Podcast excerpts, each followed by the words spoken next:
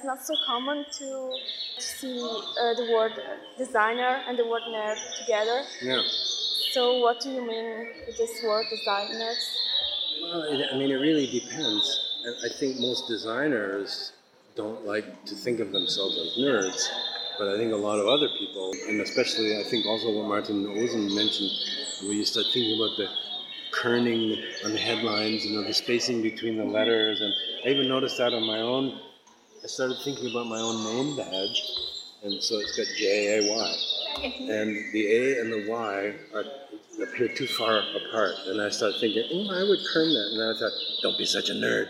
And then things like, you know, again, what is the radius of the edges of the laptop, and you know, all these little detail things, but God is in the details, and other people said uh, the devil is in the details, and that's what nerds think about is the detail stuff. This sort of being possessed by care about the details. That's what a lot of designers do, and and, and designer is kind of a big word too because my wife's an architect, and she's a designer really. She decides what should this building look like, and she gets into things like you know, there are laws about how high the hand railings have to be, and she will go and sort of fight things and say, well, do we have to use the laws here? And there's the DIN, so she fights against DIN sometimes. They say, well, the de- DIN says the railing has to be up here, but it will look better and it's more comfortable if it's about five centimeters lower. And so she'll fight with this.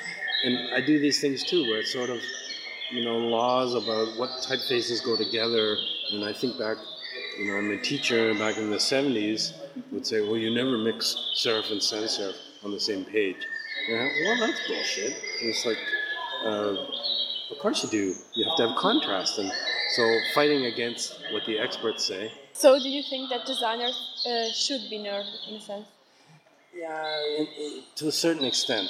You know, not, I mean, like, nerds are a bit asocial and I don't know. I think though a lot of designers who consider themselves nerds are proud of this. Mm-hmm. And it's like the thing I mentioned too about you know women who want to be nerds. You know, like so the girl nerds, they're proud to be nerds and they're proud to be seen as being nerds because it has this kind of something traditionally masculine about it, I guess.